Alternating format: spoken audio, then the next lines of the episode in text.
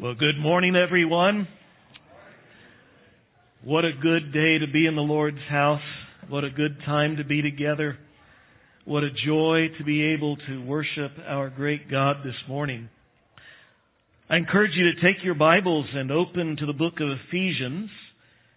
Ephesians chapter 5 this morning.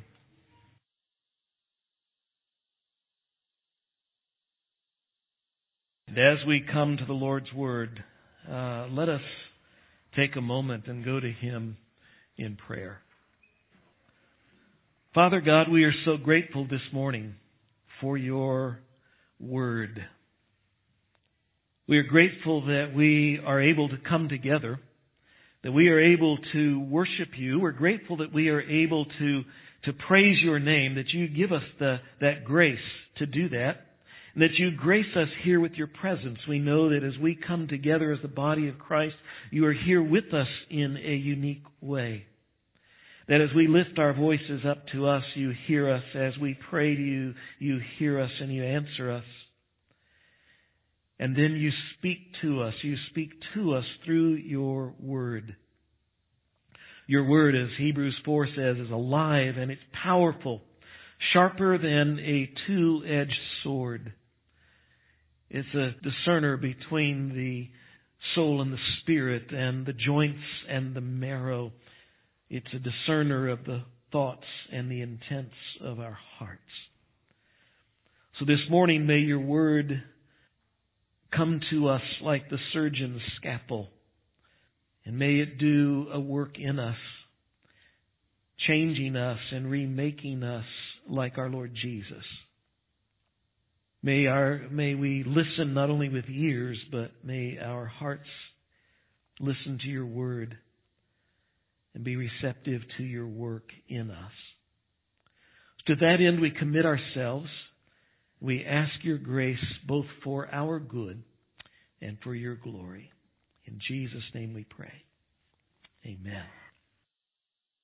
Many of us give a lot of attention to making our homes, our houses, our apartments, uh, wherever it is we live, we give a lot of time and attention making them more beautiful, making them more functional, making them more comfortable. But the reality is that most of us invest far too little into improving our relationships, the relationships of those who live in our homes. That is really our study this month and into the first week of September. The book of Ephesians has much to say about relationships, much to say about families and marriage. And so people often turn to here to Ephesians chapter 5 and to the second half of this chapter and on into chapter 6 to see what the Word of God has to say here about marriage and family. And indeed, there is wonderful and important material here and important truths and principles for us to learn and to apply in our homes. We can build beautiful things, beautiful buildings, but if what is underneath those beautiful things is not solid, we can find ourselves in trouble. And, uh, you know, the Leaning Tower of Pisa was never designed to be leaning. It leaned because it was not built on a solid foundation. And it would have fallen over had they not gone in and stabilized it. And, uh, of course, by that time it was such a tourist attraction that they decided to keep it leaning. But it has actually a solid foundation, as I understand. Is not supposed to fall over anytime soon. Ephesians chapter 4 and the first half of chapter 5 speaks to relationships and speaks to relationships in general in the church, in general relationships in, with everyone. But if we skip past chapter 4 and the first half of chapter 5, we skip past these instructions and this teaching about relationships in general and we moves to look specifically at what the scripture here has to say about marriage and family, we miss the important foundational truths that are here. And so while there is more in chapter 4 and chapter 5 than just relationships, we have been looking at it last week and this through the lens of relationships, examining, as it were, the foundations of our relationships, because we need these foundations if we're going to build marriages and family and home, if we're going to build them well on a solid foundation. And so we've been taking time here to check the foundations. Last week was part one in chapter four, and we don't have time to go back and review all of that, so I will do something I rarely do, which I rarely say, you need to go, if you weren't here last week, you need to go to our church website, get online, and there you can listen to or watch that message. Or if you can't do that, we can make you a CD. If you can't do that or you don't like to, I can print you a copy of my notes and you can read, okay? I think the message is that important. Not because I think I'm that important as a speaker. Boy, you really gotta listen to me or you're gonna miss out. I just think this passage and these truths are so significant. And I've heard from a number of you this week how, wow, I really needed what we had last week. And so we're continuing this week, part two, examining the foundations of good relationships. The reality is we all have relationship problems from time to time. Right? All of us do. And when we have relationship problems, they tend to make us unhappy, even miserable. That often makes us desperate enough to pray. And when we go to God in prayer over our relationship issues, our relationship problems, typically we pray asking God, our heart's desire is, God, will you come in and will you fix the problems and will you remove the conflicts primarily by changing other people so I can be happy. That's usually how we pray about relationships. Because we know that God's great desire for you and me is that we be happy. At least theologically we know that's not true. But practically we think that. At least if you're anything like me. I know God must want me happy. Well, reality check. I've looked. I can't find the scripture that says God's primary desire for me is that I be happy. Yes, God does promise joy to those who love Him, those who follow Him. He promises to us as His children, as believers, blessings and joys forevermore. But He doesn't promise that life will always be good and that we will always be happy nor is that His purpose for us. Matter of fact, as I find in Scripture, God's purpose for us is different. Scripture indicates that God is more interested when it comes to conflicts and problems in our relationships. He is more interested in working through the conflicts and working through the problems in our relationships to change us and to draw us closer to Him. He wants to grow us and to mature us in Christ to be more holy, to be more like Jesus. That's what God wants in our relationships. We tend to measure relationships by how they make us feel and how they meet our needs. God measures the quality and the goodness of our relationships by our attitudes and our actions towards others. Are they godly or not? And that is the focus in these two chapters as God brings us to look at relationships here. Last week in chapter 4 we discovered 16 keys for good relationships. And um, we can't go over those again. We also noted that there in that chapter the apostle explained to us two reasons why our relationships are important. Why our relationships matter, because some of us may just not be relationally inclined, we just have a big deal. Our relationships are important. We saw last week in verse 1 of chapter 4 that we are to live up to our calling, both in terms of our identity that we have in Christ in chapters 1 through 4 of Ephesians, God has given us an identity, a new identity in Christ. We're to live up to that. But more than that, we are to live up to our calling as we saw. Our calling is the mission that Jesus left us with. It is to point people to Jesus Christ, to make disciples, followers of Christ. And as Ephesians chapter 4 made it clear, part of the work of that ministry that we have with our gifts and abilities as part of the church is to help others to grow, to mature in Christ.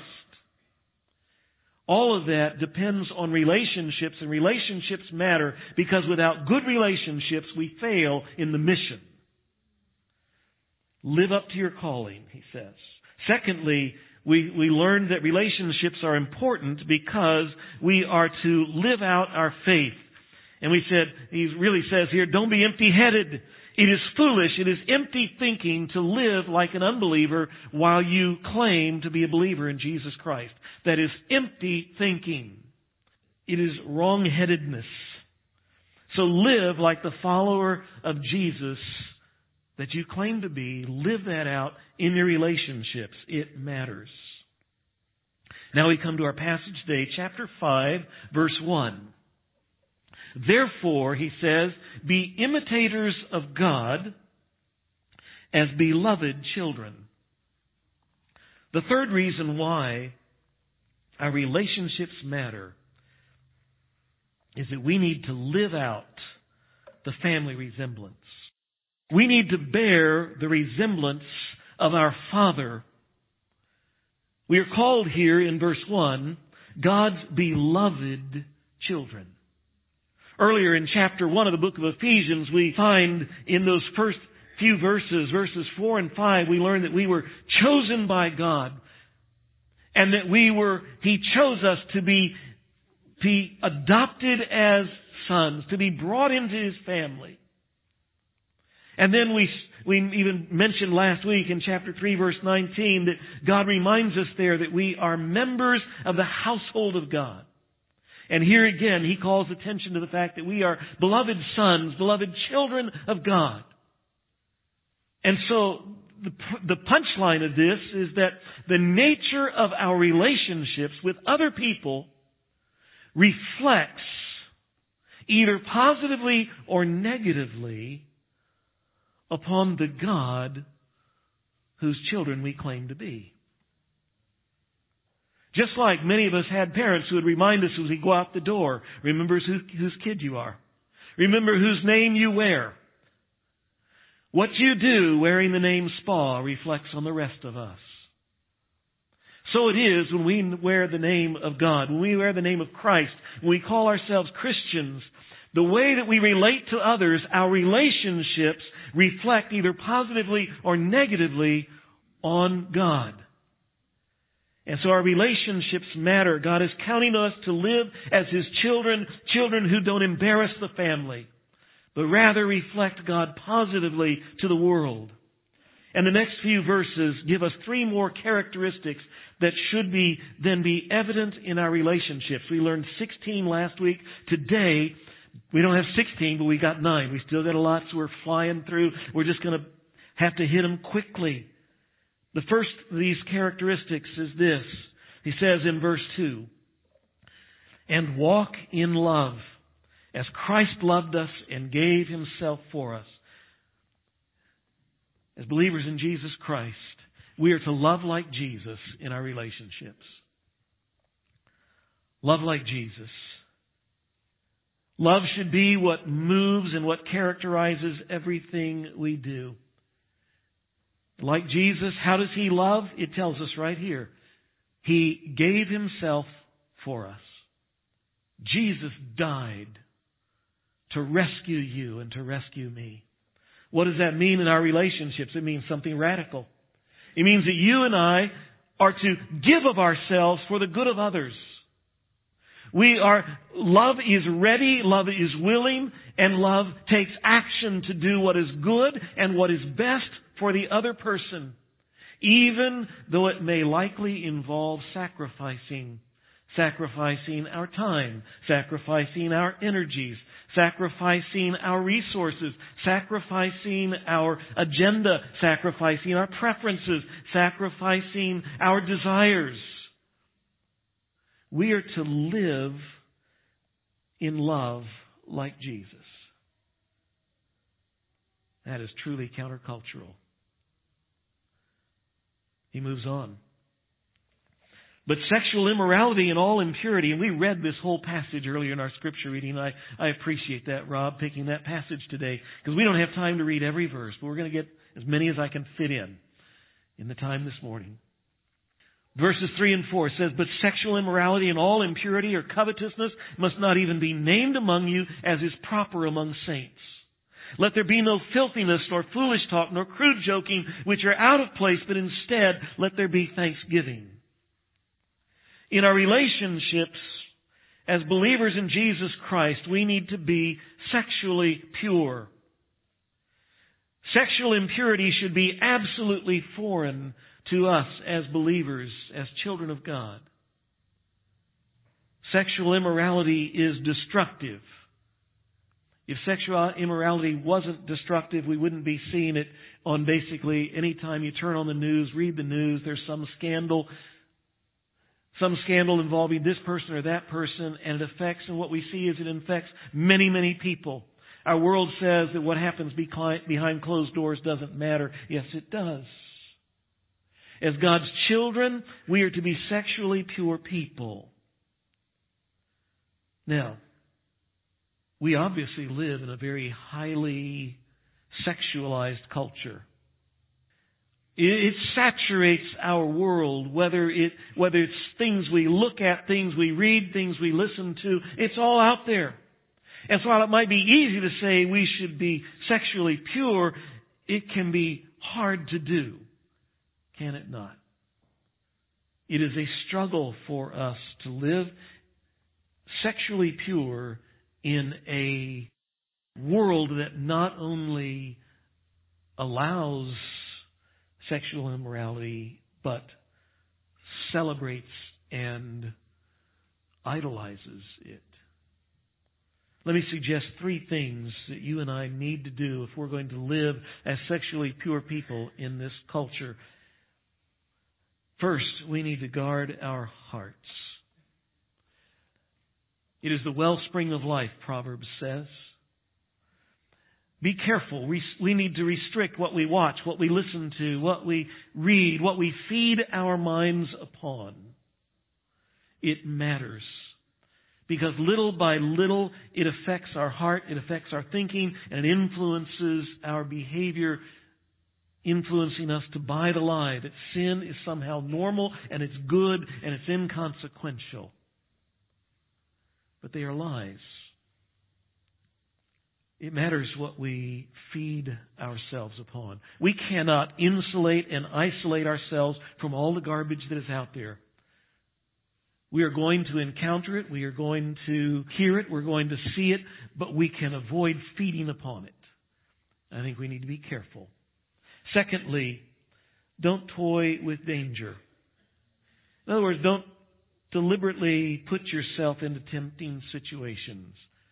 We all have a, have inclinations to do that from time to time, to put ourselves in, in things where we're tempted to all kinds of sins, but especially sexual sins. Don't put ourselves in tempting situations and don't remain in any situation that becomes a temptation. We need to be like Joseph.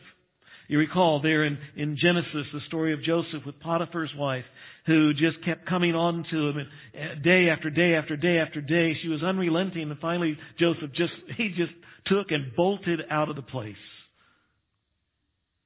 Because he refused to dishonor God. He ran. That's a biblical response. And that's why 2 Timothy chapter 2 verse 22 says, so flee youthful passions. There's a time that's what you just have to do. Get out of there.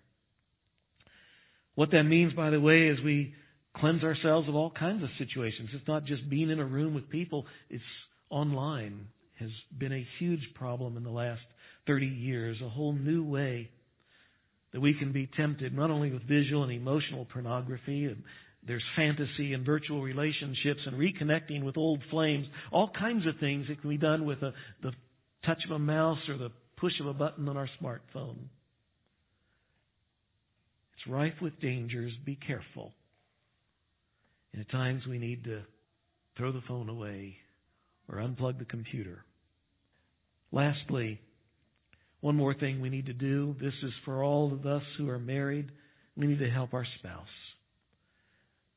If you're married, you have a responsibility for your mate. That is part of your of your loving care for them. 1 Corinthians chapter 7 verses 1 through 5 says that we have a marital duty to our spouse which we need to fulfill, a duty to not send them out into a world starving sexually or starving emotionally or starving relationally out into a world that is filled with temptations. We are to guard them and care for them. I'm sure there are many more things we could put, but there's just a few of how to help things we need to do as we seek to be sexually pure in our relationships. He moves on. There's another third way that being a child of God, being children of God, living out His resemblance in our lives shows up, and we see it as well in verse 4. He says, but instead, be full of thanks, or let there be thanksgiving. Because God is our Father, we should be thankful and grateful people. An interesting thing is noting that this command is actually linked in, as you look at the verse there, it's actually linked with the command to sexual purity, which is not usually where we, we put thankfulness and tied to that. And what is the deal there? And the reason I think is because a root problem of sexual immorality is dissatisfaction. It is, as our text said there, it is covetousness, wanting something that you don't have. It is a dissatisfaction with what you do have. And the lure of sin is that sin will bring satisfaction but that's a lie. It brings problems, not satisfaction. The antidote to this problem is being satisfied in Christ. Being thankful for what gifts you have. And trusting that as you obey Christ, He will ultimately provide what you desire and what you need. That's why it says, instead, Instead of immorality, let there be thanksgiving. See, they're connected. Are you in an immoral relationship? End it. Are you caught in an unsatisfying relationship? Seek your fulfillment in Jesus Christ. Stop putting pressure on a person to do what they really can't do, ultimately. Seek your fulfillment in Christ rather than a person. And then live as a grateful person, this text calls us to do. Start counting your blessings rather than your problems. Start noticing all the gifts you have rather than the things you do not have. And then give thanks. Thank the people who, be grateful and thank people who have given you the gifts you have rather than worried about the things you don't have.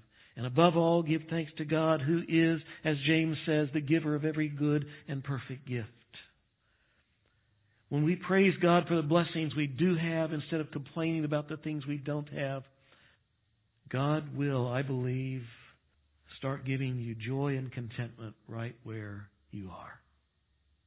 Be thankful. In verse 15, we find the fourth reason why our relationships are vitally important. Verse 15, look carefully then how you walk, not as unwise, but as wise, making the best use of the time because the days are evil. He has described here in that this is a time of there are unfruitful works of darkness and things going on all around us. The days around us are evil.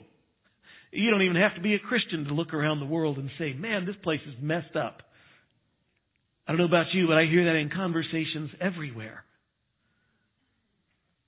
These are evil days. And he says here that we are to live wisely. And the reality is because days are short, Time is short. It's not your friend. The clock is ticking down. We have a little bit of time in this life. Especially those of us who are older. And many of us are. If I live to be the age of my parents, two thirds of my life is over. If I live to be the average age, it's like nine tenths of my life is over. Time is short. Because God is our Father, it should change things. And it should cause us to focus on and to invest in what lasts forever, not what is here. And so we need to, these verses call us to live for heaven, to not waste our lives. As believers, we know our life is brief. We also know that heaven is forever.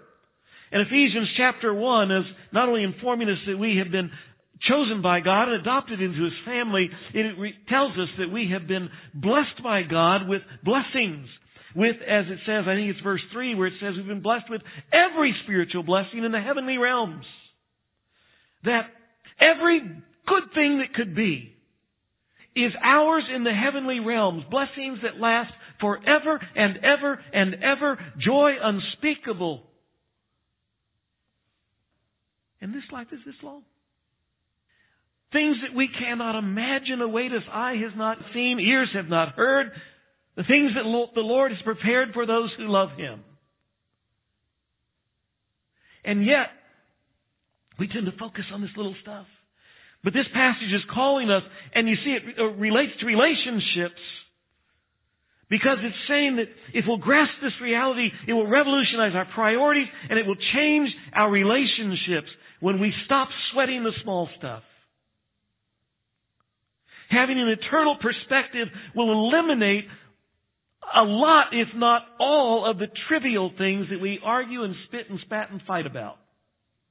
And let's face it, we fight about who's going to get the bigger piece of cake. What, what does it matter? So you get a few less calories. It's actually a good thing. And heaven too. Put it in the perspective of eternity. We fight over trivial, unimportant things. He says, rather than being concerned with the unimportant things, we need to aim to make the most of every opportunity, it says here. Making the best use of the time. We need to use our time, we need to use our treasures, we need to use our energies and our talents, and we need to invest them serving God and serving people and doing as Jesus called us to do in Matthew chapter 6, remember he says, lay up for yourselves treasures in, in heaven, not on earth. In heaven where neither moth corrupts and, and rust destroys and where thieves don't break in and steal. But oh my goodness, how we tend to focus on the stuff of earth and on the stuff that doesn't matter. And that's the root of so many of the problems as James says, it's the root of so many of the quarrels that we have because we lust and we do not have. So living for heaven is an essential characteristic of good relationships. Changes our perspective, and that changes our relationships. We move on, verse 17. Therefore, do not be foolish, but understand what the will of the Lord is. Again, as people who are living wisely, as God's people, it's going to change our relationships. And we're going to desire God's will, not our own. Have you noticed that our natural inclinations are just usually wrong? And that, by the way, our natural inclinations I, I love the way Proverbs 14 says it. It says, There's a way that seems right to a man, but its end is the way of death. Now, I think, especially if we leave that man thinking in terms of man, in terms of gender, learned from years ago, a friend of mine started calling it male pattern stupidity. I don't know what it is about us guys, but we really are stupid sometimes. It's male pattern stupidity. I was out the other day, literally uh, two weeks ago, we were down with the family, family place uh, at the lake, and and I, I'm on the dock and I hear this BAM! And I go, what in the world happened? And I look over and I see this wave runner next to this eight foot in diameter pylon, yeah. Uh, this holding up a bridge, you know. There's, they come in pairs. And every once in a while, somebody comes along and thinks, ooh, here's a bunch of pylons all lined up. I can just shoot down the middle of these things. It's going to be fun. Every time, guess who they are? Men or women? women don't do that. There's a way that seems right to a man. In, in the end, it's the way of death. now, women, you have your own things. all right? We all have our natural inclinations that are wrong. And we see it in children. If you're a mom and dad, you get it in your kids because you look at your kids and they're stupid. They're always trying to kill themselves. And our whole job as parents is to try to, to instill in our children some common sense so they don't kill themselves. And then we come to God and God says, do this. And we go, no. Because we think we know something. And it's not insignificant that all through Scripture we are called children. Because we have a finite perspective and we don't get it. So don't be foolish, but understand what the will of the Lord is. Not just understand it, desire it. It is essential to have good relationships because what God calls us to do in relationships, it very often makes no sense to us.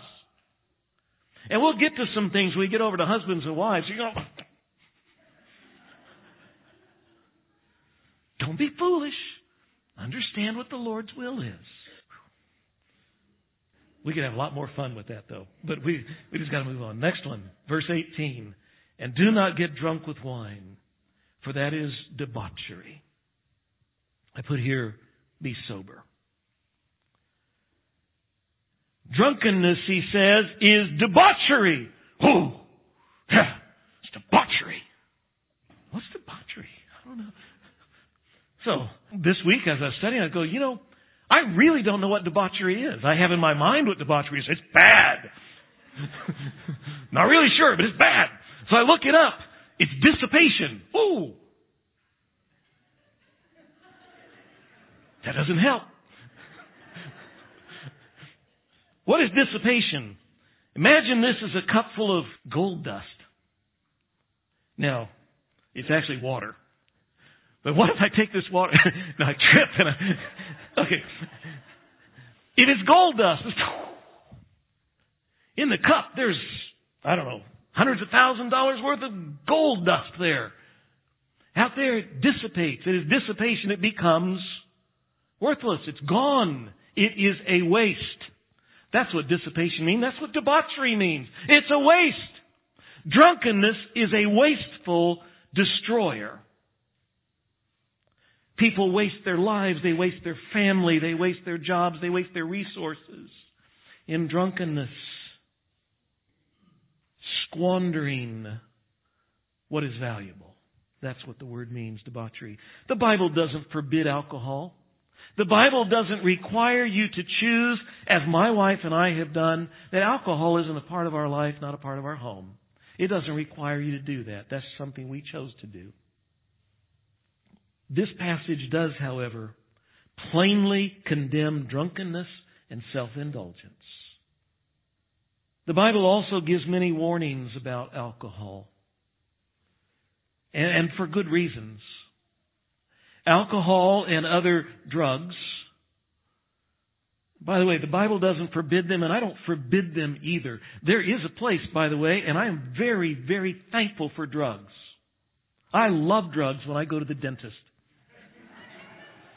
I love drugs when I have surgery. Alright? There's a place for these things. The problem isn't their, their existence, the problem is our use or misuse of them. But the Bible says that, well, let me move on one more thing before I go there. Alcohol and drugs are a major contributor to ruined families. most domestic violence is tied to drugs and alcohol. Most car accidents are tied to alcohol and drugs. Many regrettable decisions, foolish actions, and hurtful words are tied to alcohol and drugs. And so the Bible says, Proverbs chapter 23, do not look at wine when it's red or when it sparkles in the cup in the commercial on TV. And when it goes down smoothly, because in the end it bites like a serpent and stings like an adder. All that to say this, applying it to our relationships, say this. If you don't live alcohol free, then use it judiciously and use it sparingly. It comes with a warning. Actually, lots of them in Scripture. If you need a list, come see me. Move on. Continuing in verse 18, it says, But be filled with the Spirit. The next characteristic here is be filled with the Spirit. What does this mean, filled with the Spirit? Well, notice again, this is connected and in contrast with being drunk. In other words, instead of being under the influence of alcohol or some substance, we are to be under the influence, under the control of the Holy Spirit. Alcohol influences, drugs influence and move people, control people to do stupid things sometimes. And we should be under the influence of God's Spirit to do good things. As we've been going through the list last week and going through the list this week, we look at a lot of these things and say, those are really hard to do. It is really hard to love like Jesus. To give up my desires and give up my things for you. That's hard. It is hard to, you know, any of these things, I don't, I'll just stop right there. It's hard to do them. What do we need? We need help. We need to have the Holy Spirit come alongside us and be under His influence, under His control, having Him help us. So as we recognize our need to put these truths in, into practice, we also recognize that we fall short. We need God's help, and we need to be praying and asking God, help me to change this. Help me to do that. And we need to submit ourselves to His will, lean on His power two more as we finish up. It goes on in verse 19, addressing one another in psalms and hymns and spiritual psalms. And again, there's a lot here, and it's talking about a lot of different things. But putting this into the context of relationships, we need to be busy and involved in building others spiritually. That goes back to our mission in making disciples. The purpose of these songs here in context is to teach and to encourage others, to equip them and worship together with them. And as we noted, that's our mission. I can't help but think that if my focus and if your focus in every relationship we have, here with others in church, with our neighbor, with our friends, with our children, with our spouse, if the focus of our relationship is how can I help you grow closer and deeper in Jesus.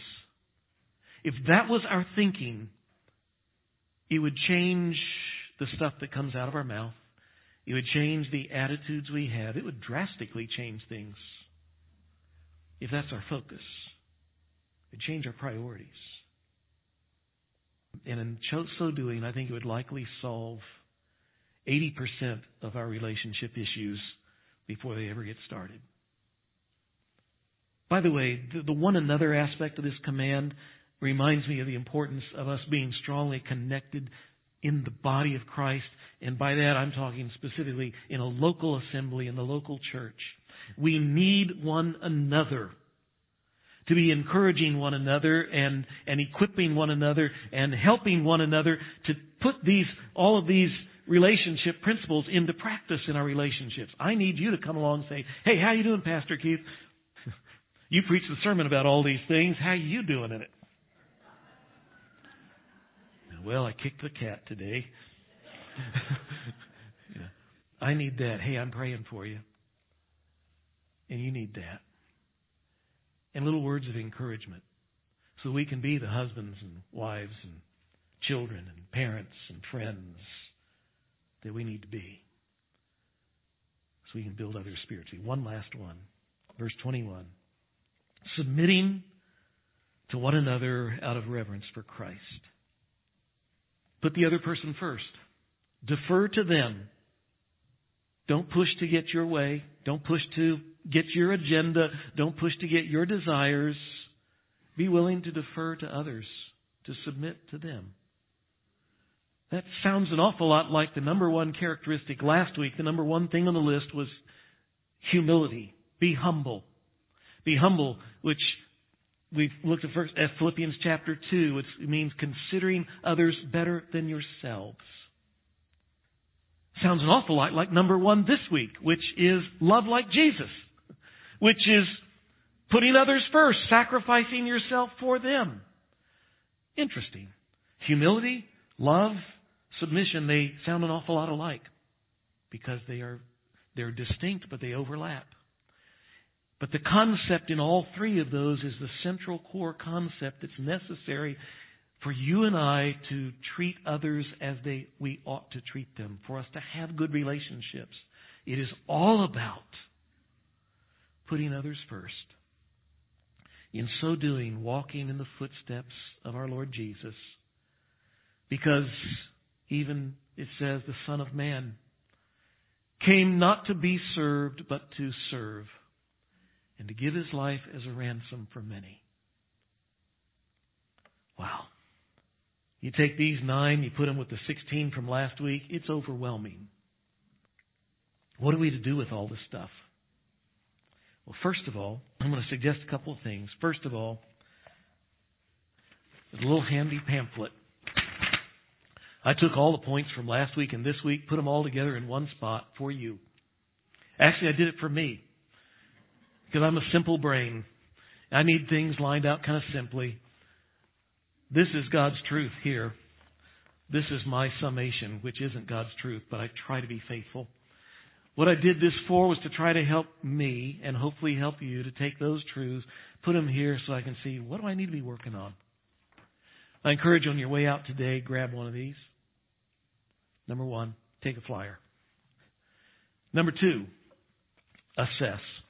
Honestly, look at these things. If you didn't, if you didn't hear last week's message, go. You need to listen to some of those. Honestly, assess. How am I doing in these? And as we said last week, own your sin. It's not, it's just I'm born this way. It's not my daddy's fault. If you're doing these things that God says don't do, if you're not doing the things God does say to do, it is called sin. Own it. Don't make excuses. God, this is sin. Then what do you do? What does the Bible tell us to do with our sin?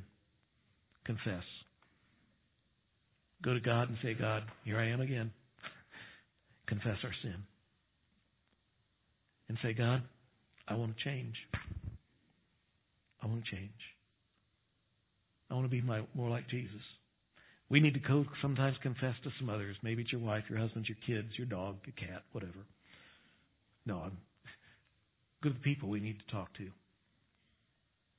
Then choose. We can't work on 25 things at once. I don't think any of us can do that. I can only handle one or two or three at a time. Choose one or two or three. How do you know which one or two or three to choose? Well, I suggested earlier maybe you go ask your wife. No. That's way too radical. Just take the one you think your wife or your husband or your kids or your neighbor or your cat that they would choose and say you need to work on. Choose one or two or three. Say, these are the ones I'm going to focus on right now. And then pray, Lord, help me. I need help. Pray daily.